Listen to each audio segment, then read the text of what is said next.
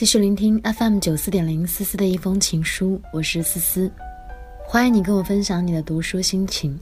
你可以通过我的微信公众号来跟我分享你的故事，在微信的右上方有一个加号键，点击添加好友，搜索一封情书，你就找到我了。这一封情书来自林徽因，这是她写给沈从文的一封信。他是这样说的：“二哥，接到你的信，理智上我虽然同情你所告诉我的你的苦痛，比如情绪的紧张。”在情感上，我却很羡慕你那么积极、那么热烈、那么丰富的情绪。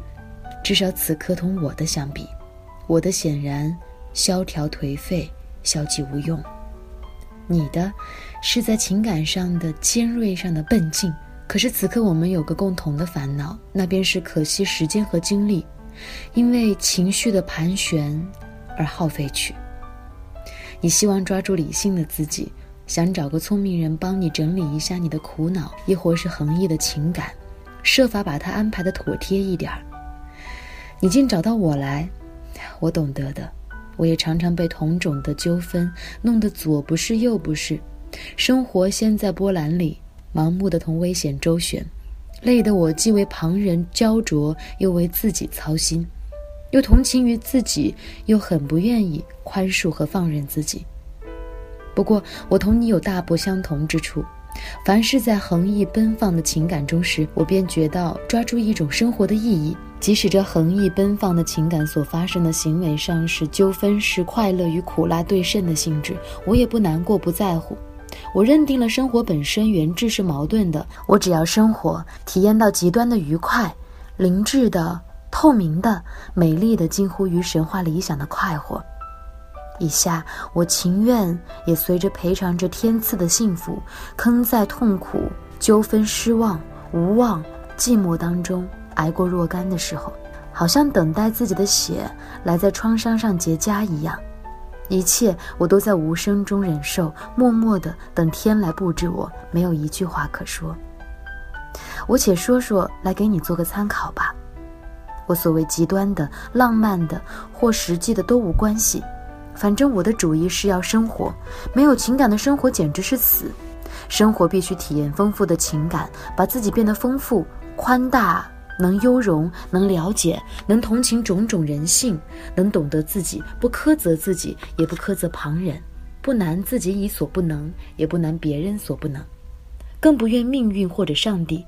看清世事本是各种人性混合做成的纠纷，人性又就是那么一回事，脱不掉生理、心理、环境、习惯、先天特质的凑合。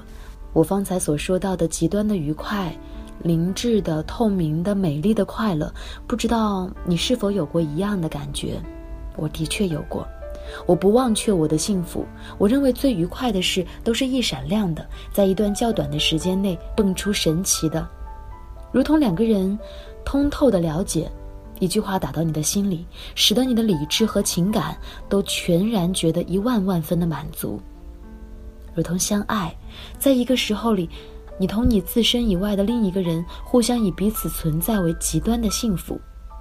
如同恋爱，在那时那刻，眼所见，耳所闻，心所触，无所不是美丽。情感如诗歌自然的流动，如花香那样不知其所以。这些种种，便是一生当中都不可多得的瑰宝。世界上没有多少人有那样的机会，且没有多少人有那种天赋的敏感和柔情来尝味那经验。所以，就是有那种机会也没有用。如果有如诗句般神话的实景，当使者、当事者本身却没有领会诗的情感，又如何呢？即使有了，只是浅俗的赏月惜花的限量，那又有什么话可说呢？转过来说，对悲哀的敏感容量也是生活中可贵之处。当时当事，你也许得流出血泪；过去后，那些在你经验当中，也是不可鄙视的疮痂。如果在横溢情感和将死麻木的无情感当中，让我来捡一个，我毫无问题要捡上面那一个。不管是为我自己，亦或者为了别人，人活着的意义最基本的是在能体验情感，能体验情感，还得有智慧、有思想来分别了解那情感。自己的或者别人的情感。如果在能表现你自己所体验、所了解的种种文字上，不管那算是宗教，或者是哲学、诗，或者是小说，或者是社会学论文，谁管那些呢？因为你的这些文字使得别人也更得点人生的意义，那或许就是所有的意义了。不管人文明到什么程度，天文地理科学的通到哪里去，这点人性还是一样的重要，一样是人生的关键。算了吧，二哥，别太虐待自己。有空来我这里，咱们再费点时间讨论讨论他。你呀，还可以告诉我一点实在的情形。徽因，林徽因这一封信把他的精神世界和盘托出。他认为，人活着的意义是在体验奔放横溢的情感，体验那些极端的愉快、灵智的、透明的、一闪亮的、神奇的、美丽的快乐。这是对一种审美人生的追求，你会觉得这里面有一种专属于他的冷静和智慧，而在这种冷静和智慧当中，又不乏对感性很细腻的一种体验。这一封情书来自林徽因，这是写给沈从文的一封信。